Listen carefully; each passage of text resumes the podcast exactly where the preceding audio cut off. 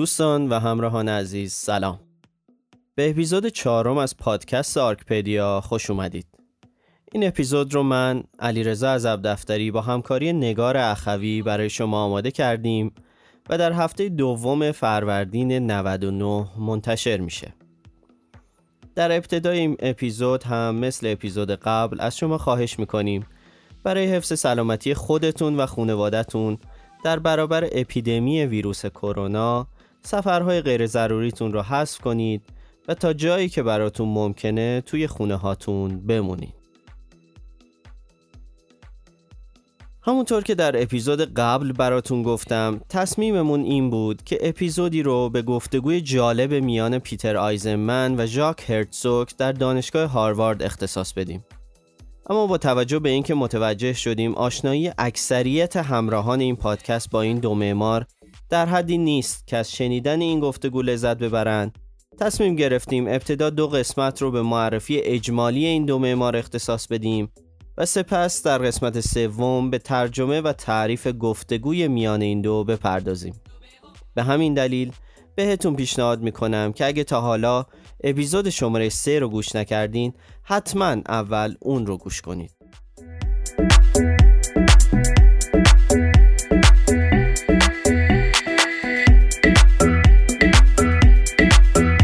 اپیزود شماره چهار پیتر آیزنمن منبع اصلی ساخت این قسمت از پادکست مصاحبه که توسط ایمان انصاری معمار، شهرساز و استاد تئوری معماری در دانشگاه شهر نیویورک با پیتر آیزنمن معمار و نظریه پرداز معماری انجام گرفته و در مجله معتبر Architectural Review منتشر شده. پیتر آیزنمن 88 ساله متولد شهر نیویورک و یکی از اعضای پنج معمار نیویورکی است که در یک همایش در موزه هنرهای مدرن نیویورک در سال 1969 گروه پنج معمار رو تشکیل دادند. چهار نفر دیگر این گروه مایکل گریوز، ریچارد میر، چارلز گواتمی و جان هجداک بودند. این گروه بعدها به گروه وایتس یا سفید ها هم معروف شدند که نشانه بود به استفاده حد اکثری از رنگ سفید در پروژه های این پنج نفر. هنوز هم بعد از گذشت بیش از پنجاه سال با نگاه به پروژه های دفتر معماری ریچارد میر میشه آثار علاقه این معمار بزرگ به استفاده از رنگ سفید رو مشاهده کرد. در آینده حتما اپیزودی را به معرفی ریچارد میر اختصاص خواهیم داد. پیتر آیزمن تحصیلات خودش رو در رشته معماری در دانشگاه کورنل نیویورک شروع کرد و در سال 1955 موفق شد مدرک لیسانس خودش رو از این دانشگاه دریافت کنه. از اپیزود قبلی یادمون هست که دانشگاه کورنل همون دانشگاهیه که 28 سال بعد ژاک هرتزوگ در سال 1983 به سمت استادی در اون رسید. آیزمن سپس مدرک فوق لیسانس معماری رو از دانشگاه کلمبیا و مدرک دکترای خودش رو از دانشگاه کمبریج دریافت کرد. آیزمن علاوه بر اینکه تعداد زیادی پروژه رو طراحی و اجرا کرده، همواره به عنوان یک تئوریسین و نظریه پرداز معماری شناخته می شده. کارهای او در سبکهای مدرنیسم و deconstruction طبقه بندی میشه از نظر تئوری و فلسفی او همیشه تحت تاثیر نظریات متفکر و فیلسوف فرانسوی ژاک دریدا بوده.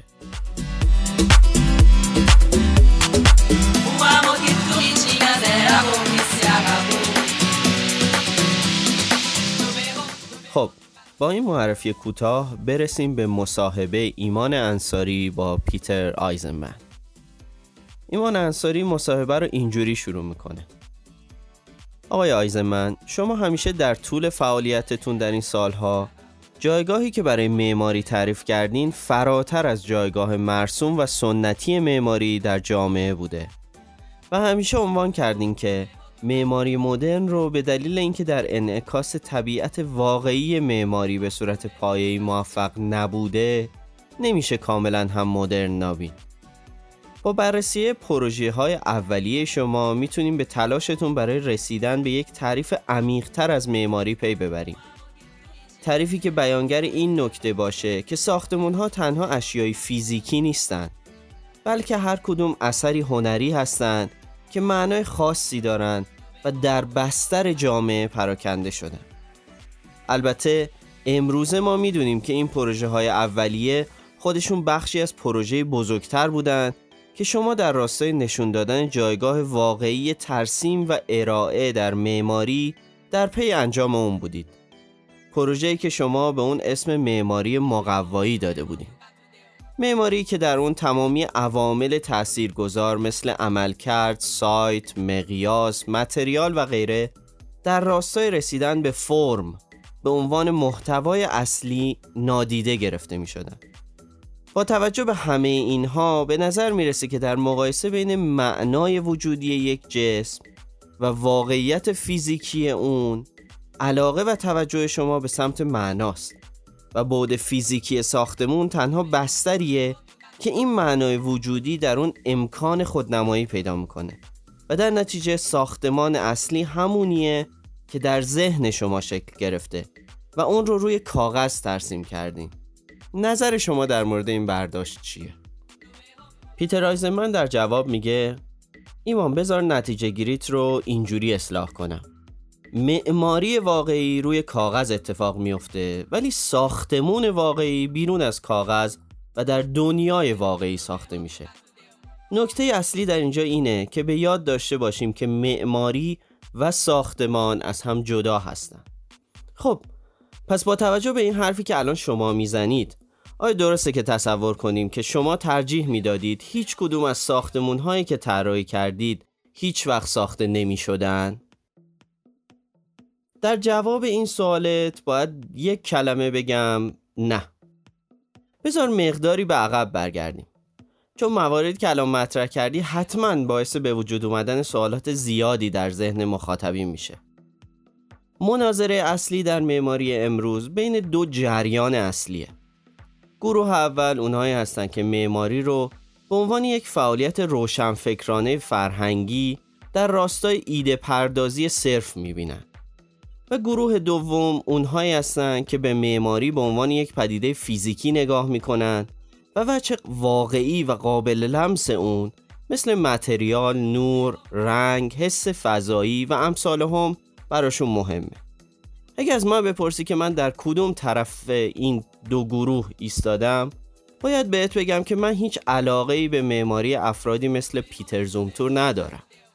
پیتر زومتور معمار شاخص سبک مینیماله که در سال 2009 برنده جایزه پریتگر شده برای من اینکه جزئیات استفاده از متریال چگونه باشه و یا فلان رنگ روی فلان سطح چجوری خودش رو نشون میده اصلا مهم نیست.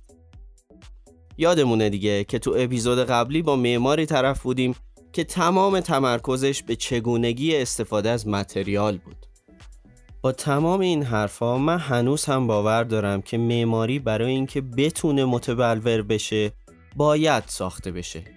ایده اصلی که ما در معماری مقوایی از اون استفاده کردیم استفاده از متریالی در ساختمون هامون بود که اتفاقا به وسیله اونها بتونیم متریال ستیزی رو ترویج کنیم.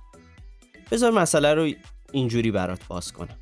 وقتی که ساختمون پروژه خانه شماره دو تمام شد ما عکاسی از پروژه رو جوری تنظیم کردیم که هیچ نوری روی ساختمون نیفتاده باشه و در نتیجه سایه وجود نداشته باشه که بتونه رابطه بین احجام ساختمون رو مشخص کنه.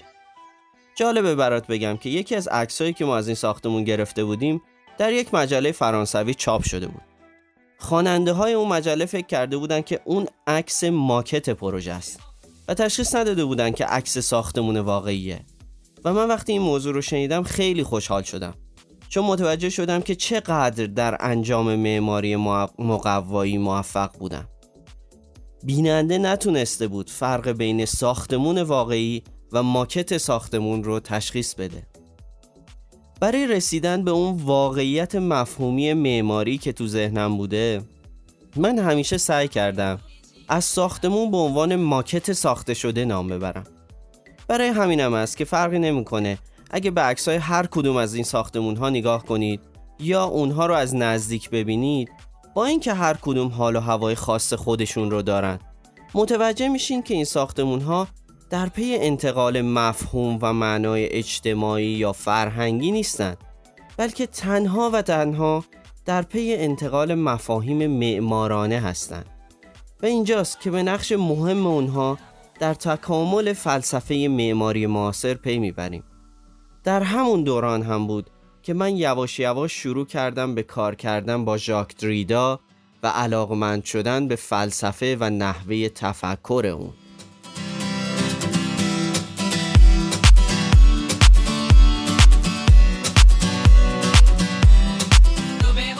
ایمان انصاری در اینجا از آیزمن می‌پرسه حالا که صحبت از دریدا شد میشه بگین که ژاک دریدا چه تأثیری بر روی کارهای شما داشته؟ خب باید بگم که تفکرات ژاک نقش خیلی اساسی در کارهایی که من بعد از آشنایی با اون انجام دادم داشت. ببینید ما اینجا با دو مفهوم طرف هستیم. اول نشانه یا ساین و دوم واقعیتی که این نشانه به اون اشاره می‌کنه یا سیگنیفاید برای مثال اگه من به شما بگم سیب چیزی که در ذهن شما میاد تصویری از یک سیب قرمز رنگه که نمادی از یک میوه خوراکیه که شما از قبل اون رو تجربه کردین و می‌شناسید. به باور ژاک ریدا در ادبیات این امکان وجود داره که بشه این دو مفهوم یعنی تصویر سیب قرمز رنگ و خود میوه سیب رو جدا جدا بررسی کرد. اون چیزی هم که معماری رو برای فلسفه پسا ساختارگرایی یا پست استراکچرالیست ها جذاب می کرد همین رابطه بین نماد و واقعیته برای مثال در معماری ستون هم نماد ستونه و هم واقعیت وجودی یک عنصر سازه‌ای.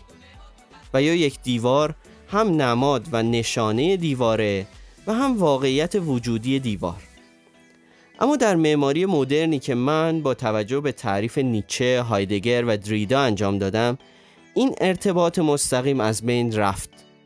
یعنی امکان این به وجود اومد که نماد رو جدا از واقعیتی که نمایندگی می‌کنه بررسی کرد. چجوری؟ بذارید براتون میگم. در خانه شماره دو من دو سیستم سازه‌ای دیوارهای باربر و اسکلت بتونی رو در کنار هم به کار بردم. در صورتی که هر کدوم از این سیستم های سازه‌ای می‌تونستن به تنهایی ساختمون رو سر پا نگه دارن. خب اینجا چه اتفاقی میافته؟ ما گفتیم که ستون هم نمادی از یک ستونه و هم به واقعیت وجودی یک عنصر سازه‌ای در ساختمون اشاره می‌کنه. حالا وقتی ما تو این ساختمون به ستون نگاه می‌کنیم با اینکه داریم به نمادی از یک ستون نگاه می‌کنیم اگر دیوارهای باربر رو به عنوان سیستم سازه‌ای در نظر بگیریم دیگه اون ستون واقعیت سازه‌ای خودش رو از دست داده.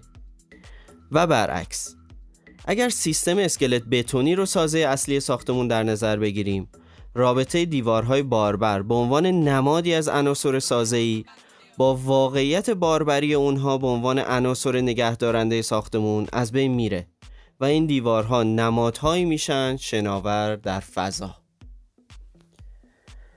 اینجا اون مرحله بود که از نظر ابراز عقیدم نسبت به معنای معماری دنیای کارهای من پیچیده و سخت شد. از اینجا به بعد من از طراحی و ساخت خونه های مسکونی خارج شدم. چون به نظرم می رسید که پروژه های مسکونی به اندازه کافی برای کنکاش در معانی معماری مورد نظرم بزرگ نیستن و مسلما با این تغییر مقیاس مشکلات و پیچیدگی پروژه ها هم به صورت تصاعدی بالا رفت. خب بذار برگردیم به سوال تو و به یه نتیجه در مورد اون برسیم. در ابتدا بذار اعتراف کنم که من در اون برهه هیچ وقت علاقه ای به این نداشتم. که غیر از طراحی ساختمون های مسکونی کار دیگه ای انجام بدم. چون از نظر من فضای مسکونی یک دیاگرام عمل کردی خاص و تثبیت شده نداشت که دست من رو ببنده. پس من می‌تونستم تو این پروژه ها اولویت رو به معماری بدم تا عمل کرد. که البته بگم بعدا مشخص شد که این کار کار درستی نبوده. نکته بعدی که باعث شده بود من به معماری مسکونی علاقه داشته باشم این بود که من هیچ دلیلی نمی‌دیدم که به این پروژه ها چه در زمان ساخته شدنشون و چه پس از اتمامشون به صورت فیزیکی سر بزنم و تمام اتفاقات معماری در مورد اونها برای من روی کاغذ میافتاد. برای مثال تو مرکز معماری کانادا که قسمتی از آرشیو کارهای من اونجا نگهداری میشه حدود دو هزار شیت طراحی از من برای ساختمون شماره دو وجود داره. من اون موقع بیوقفه طراحی می‌کردم. هر ایده ای که تو سرم میومد رو میکشیدم. چون دقیقا نمی‌دونستم که چی می‌خوام. طرح کلی تو ذهنم شکل گرفته بود. ولی راه رسیدن به اون رو هنوز پیدا نکرده بودم. در اون دوران در هر پروژه مسکونی که طراحی کردم تمام تلاشم این بود که ایده های بیشتری رو از اون چیزی که تو ذهنم داشتم وارد طرح بکنم. و هر پروژه نسبت به پروژه قبلی عناصر بیشتری از تفکراتم رو تو خودش داشته باشه. در نتیجه برای بررسی کارهای من اون دوران خیلی دوران مهمی حساب میشه دوره که از سال 1967 شروع شد و تا سال 1978 و شروع پروژه کانارجیو ادامه داشت. کانارجیو منطقه‌ای در ونیز ایتالیاست که پیتر آیزمن در سال 1978 پلازا و فضای عمومی شهری رو برای اون طراحی کرد. ایمان انصاری در اینجا وارد بحث میشه و می‌پرسه اجازه بدین قبل از اینکه به پروژه کانارجیو برسیم آخرین سوال رو در مورد پروژه های مسکونی شما مطرح کنم. با توجه به بخش اول صحبتامون در مورد معماری واقعی و ساختمان واقعی و اختلاف بین اونها از نظر شما و در نظر گرفتن این واقعیت که این پروژه ها همگی تکه هایی برای تکمیل پازل فکری شما در مورد معماری بودند آیا به نظر شما این پروژه پس از ساخت یعنی زمانی که از معماری واقعی به ساختمان واقعی تبدیل می شدن اهمیت خودشون رو از دست می دادن؟ خب ایمان بذار اینجوری بهت جواب بدم. تو حتما مانفرد تافوری رو می‌شناسی. بعضیا میگن مانفرد مهمترین مورخ و منتقد معماری در نیمه دوم قرن بیستم بوده. یه روزی مانفرد تافوری به من گفت اگه تو ایده هات رو نسازی هیچ وقت کسی تو رو جدی نمی‌گیره. تو مجبوری که ایدهات رو بسازی. چون اگه این کار رو نکنی ایده ها و نظراتت در حد حرفایی که هیچ وقت ساخته نشدن باقی میمونن. به نظر من معماری باید به صورت فیزیکی تجربه بشه. تا مشخص بشه که اون ایده های روی کاغذ پس از ساخت هم با مرور زمان و استفاده مردم از اون ساختمون با توجه به عمل کردش باز هم اعتبار و اصالت خودشون رو می‌تونن حفظ کنن یا نه. تافوری به من گفت اگه تو هیچ کدوم از ایدهات رو نساخته باشی تاریخ هیچ علاقه به تو نشون نخواهد داد. همونطور که اگه این پروژه ساخته نشده بودن الان من و تو اینجا با هم صحبت نمی کردیم خب پس پیتر اجازه بده ببینم منظورت رو درست متوجه شدم. با توجه به حرفایی که الان زدیم آیا نظر تو اینه که اون چیزی که تو ازش به عنوان ساختمان واقعی یاد می‌کنی تنها ماکتیه که از اون ایده و مفهوم معماری ذهنی تو ساخته شده. ببین ایمان بذار در جوابت بگم که در اکثر اوقات بله همونه. اما تو بعضی اوقات خیلی بیشتر از اونیه که من انتظار داشتم و تو بعضی اوقات هم خیلی کمتر از حد انتظارمه. ببین وقتی تو میری سینسیناتی و پروژه آرانوف رو از نزدیک می‌بینی اون تجربه فضایی که از این پروژه کسب می‌کنی خارق العاده است تجربه ای که کاملا با اون چیزی که روی کاغذ از این پروژه می‌بینی فرق داره. من باید پروژه آناروف یا وکسنر یا سانتیاگو رو میساختم تا توی بیننده بتونی بری و اونها رو تجربه کنی. تجربیاتی که هیچ وقت از معماری کاغذی نمی‌تونی اونها رو به دست بیاری. بدون حرکت تو معماری ساخته شده تو هیچ وقت به اون شناخت کامل و عمیق از ایده هایی که توی سر من بوده نمی‌رسی. همونجور که من خودم هم تا وقتی که این کار رو نمی کنم اون درک عمیق رو به دست نمیارم.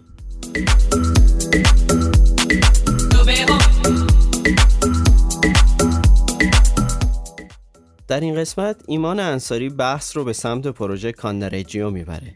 و از آیزنمن می‌پرسه خب برسیم به پروژه Cannaregio. تا قبل از این پروژه کارهای شما در راستای تاکید صرف بر روی معماری بود جوری که انگار غیر از عناصر و قواعد مورد نظرتون توی معماری هیچ چیز دیگه ای رو تو طراحیاتون در نظر نمی گرفتین. اما تو این پروژه شاهد این هستیم که تفکرات شما از سمت ساختارگرایی صرف به سمت بسترگرایی حرکت می‌کنه و از اونجا به بعد ما پروژه هایی رو از شما می‌بینیم که ساختار معماریتون در سایت و بستری که در اون ساخته میشن حل میشن و نمیشه اونها رو از هم جدا کرد. این اصرار بر یکی شدن رو تا اونجا پیش می‌برین که برای رسیدن به اون حتی حاضرین توپوگرافی سایتتون رو هم تغییر بدین. خب ایمان بذار از طریق ادبیات این مسئله رو برای توضیح بدم. در نظر بگیر که یک متن ثابتی رو روی یک ورقه نوشتن و دادن به دست تو. تو هم آدمی هستی که مثلا به پنج زبون به راحتی می‌تونی صحبت کنی. حالا از تو می‌خوان که این متن ثابت رو به همه اون پنج زبونی که بلدی بخونی.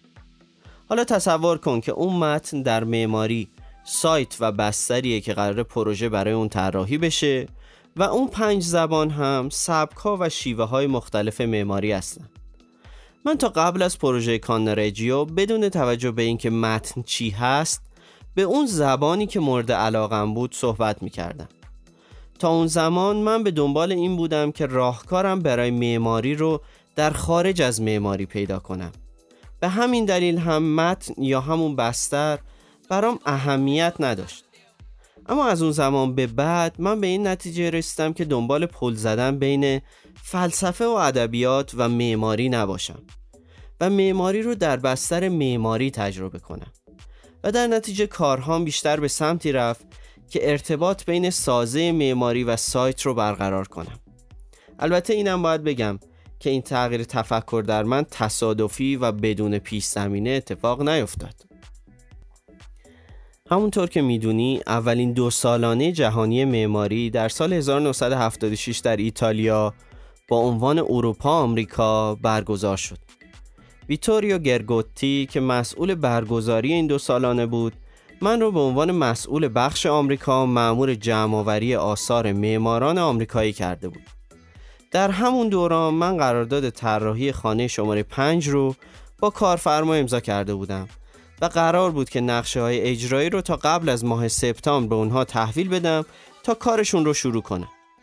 با توجه به اینکه من تمام تابستون سال 76 رو برای برگزاری دو سالانه معماری در ایتالیا گذروندم هیچ توجهی به طراحی خانه شماره 5 نکردم آخر تابستون که با دست خالی به آمریکا برگشتم و هیچ نقشه‌ای برای ارائه به کارفرما نداشتم کارفرما فوقالعاده از دست من عصبانی شد و تو همون جلسه من رو از پروژه اخراج کرد. و هیچ دستمزدی هم برای کارهایی که تا اون مرحله انجام داده بودم به من پرداخت نکرد. بعد از این اتفاق من شدیداً افسرده شدم و متوجه شدم که جنبه فعالیت های فرهنگی و روشنفکرانم باعث شده که فعالیت های شغلی و کاریم بسیار با اون چیزی که باید باشه فاصله بگیره. و اونجا بود که با روانکاوی که از خودم انجام دادم متوجه شدم که زندگی و فعالیت واقعی خیلی با اون چیزی که تو ذهن شما اتفاق میفته فرق داره و من باید بیشتر به سمت جنبه واقعی زندگی حرکت کنم و معماریم رو هم به اون سمت حرکت بدم.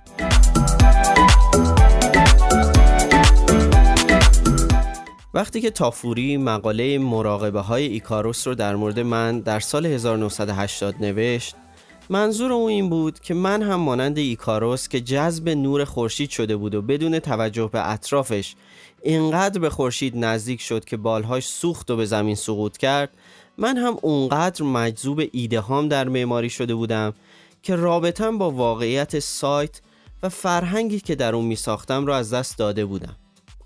و لازم بود که با از دست دادن آن چیزهایی که من رو به اونجا رسونده بود دوباره به سمت زمین و برقراری ارتباط با اون حرکت کنم در جلسات روانکاوی که برای خودم ترتیب داده بودم متوجه شدم که اون چیزی که در مورد معماری من اشتباه بوده این بود که این معماری بدون توجه به سایت و بستر فرهنگی انجام می شد. در نتیجه تو پروژه کانرجیو که اولین پروژه‌ای بود که بعد از اون انجام دادم سعی کردم این اشتباه هم رو اصلاح کنم جایی که من برای اولین بار پروژه‌ای رو انجام دادم که کاملا با توجه به شرایط سایت طراحی می شد و اینقدر در این مسئله زیاده روی کردم که پروژه از یک پروژه معماری تبدیل به یک پروژه طراحی شهری شد. البته این رو هم باید تاکید کنم. در عین حال که پروژه با سایت و بستر فرهنگی کاملا هماهنگ شده بود اما مشخصه های مفهومی خودش رو هم حفظ کرده بود. آقای من اجازه بدید آخرین سوالم رو در مورد کانارجیو بپرسم سوال اصلی من در مورد استفاده شما از طرح بیمارستانیه که لوکوربوزیه برای ونیز پیشنهاد داده بود ولی هیچ وقت ساخته نشد. شما تو پروژه کانرجیو با یک سایت کاملا واقعی و تاریخی به نام شهر ونیز مواجه بودید. اما با این حال می‌بینیم که با پیشرفت مراحل طراحی پروژه شما یک سایت کاملا جدید برای پروژه طراحی و پیشنهاد می‌کنید. سایتی که در مقابل اون واقعیت سنگین و غیر قابل تغییر ساختار شهر ونیز می‌تونیم حتی صفت مجازی و سیال رو هم بهش بدیم اما اون چیزی که واقعا توجه من رو به خودش جلب می‌کنه اینه که شما بیمارستان لوکوربوزیه رو به عنوان نقطه ارتباطی پروژه و شهر انتخاب کردیم و سیستم آکسبندی لوکوربوزیه توی اون طرح برای شکل دادن به پروژه خودتون استفاده کردین. و در نهایت هم زمانی که طرح نهایی خودتون رو برای پروژه ارائه دادین بیمارستان هم جزوش بود. بدون اینکه هیچ رنگ خاصی روش بذارید یا به هر روشی اون رو از بقیه طرح جدا کنید. انگار که از قصد می‌خواستید تاکید کنید که این هم بخشی از طرحه. هدفتون از این کار چی بود؟ آیا می‌خواستید تاکید کنید که بیمارستان هم جزوی از طرحه؟ و باید همراه با پروژه شما ساخته بشه. یا برعکس می‌خواستید القا کنید که پروژه شما هم مثل بیمارستان لوکوربوزیه باید روی کاغذ باقی بمونه و ساخته نشه. آیا واقعا هدفی از انجام این کار داشتید؟ ببین ایمان خب معلومه که من هدفی از انجام این کار داشتم. ولی دلیلش هیچ کدوم از مواردی که تو بهشون اشاره کردی نبود. البته نحوه نگاه و برداشت تو به این موضوع برام خیلی هم جالبه. اما تفکر من در اون زمان چیز دیگه ای بود. یادته که گفتم من و ژاک دریدا خیلی به هم نزدیک بودیم. با توجه به علاقه ای که به نقطه نظرات ژاک در مورد حضور و عدم حضور داشتم در هنگام شروع طراحی پروژه احتیاج به المانی داشتم که هم در سایت حضور داشته باشه و هم حضور نداشته باشه. و چی بهتر از طرح بیمارستان کربو که در مدارک بایگانی شهر وجود داشت اما در واقعیت فیزیکی اون وجود نداشت. فروید ناخداگاه روانی بشر رو به شهری مثل روم تشبیه می‌کنه و میگه که این شهری که ما امروزه به نام روم می‌شناسیم به یک باره ساخته نشده بلکه مرحله به مرحله و لایه به لایه در طول تاریخ تکامل یافته تا به اون روم امروزی تبدیل شده. لایه هایی که ممکن امروز هیچ نشانی از خودشون نبینیم اما مطمئنا اثرشون در لایه های بعد از خودشون جاری و زنده است. به نظر من هم شهر مثل یک دفتر با کاغذهای بزرگ پوستیه که هر دوره از اون روی یکی از این کاغذهای پوستی نقش بسته. و ما با ورق زدن این دفتر می‌تونیم مراحل شکلگیری لایه های مختلف شهر بر روی لایه های زیرین اون رو ببینیم. با همین تفکرم هست که من تو همه پروژه های شهریم حتما سعی می‌کنم از لایه های زیرین سایت و شهر به عنوان راهنمایی در راه رسیدن به طرح جدید استفاده کنم. اگه توجه کنی همون کاری رو که تو کانارجیو با استفاده از طرح لوکوربوزیه کردم در برلین هم با استفاده از شبکه بندی شهر در سالهای 1760 و 1830 انجام دادم. شبکه بندی هایی که باعث تکامل شهر برلین در طول تاریخ شدن. ولی امروزه هیچ اثری ازشون نیست. من همیشه به دنبال این هستم که ردپای از گذشته سایت رو به عنوان نقطه شروع پروژم انتخاب بکنم. برای من پروژه کاناریجیو شروع مرحله جدیدی در زندگی حرفه‌ای و پروژه هام بود. ژاک دریدا در تفکراتش همیشه به یک نقطه عطف اشاره می‌کنه. نقطه ای که هر خط ممتدی رو به دو قسمت قبل و بعد از اون تقسیم می‌کنه. مثل انقلاب ها که خط ممتد تاریخ یک کشور رو به قبل و بعد از خودشون تقسیم می‌کنن. در کارهای من هم پروژه کانرجیو این نقطه عطف بود که باعث شد کارهای من به دو قسمت قبل و بعد از اون تقسیم بشه.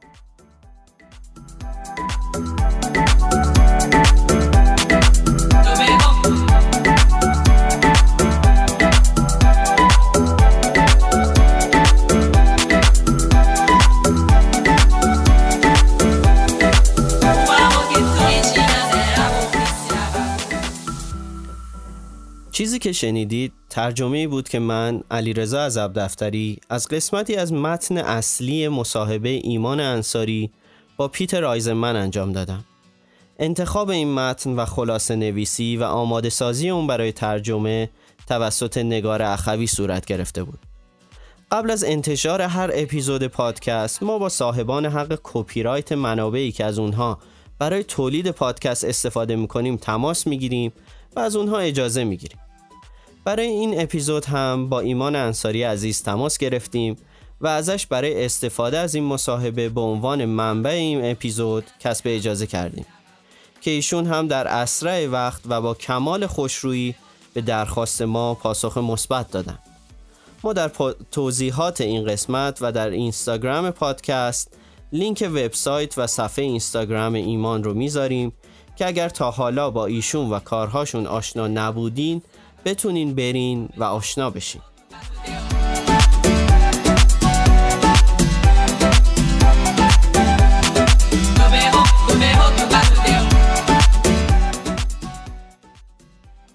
در اپیزود بعدی گفتگوی جذاب بین پیتر آیزمن معناگرا و نظریه پرداز با ژاک هرتزوک عملگرا و متریال دوست رو که در دانشگاه هاروارد انجام شده براتون ترجمه و تعریف خواهم کرد.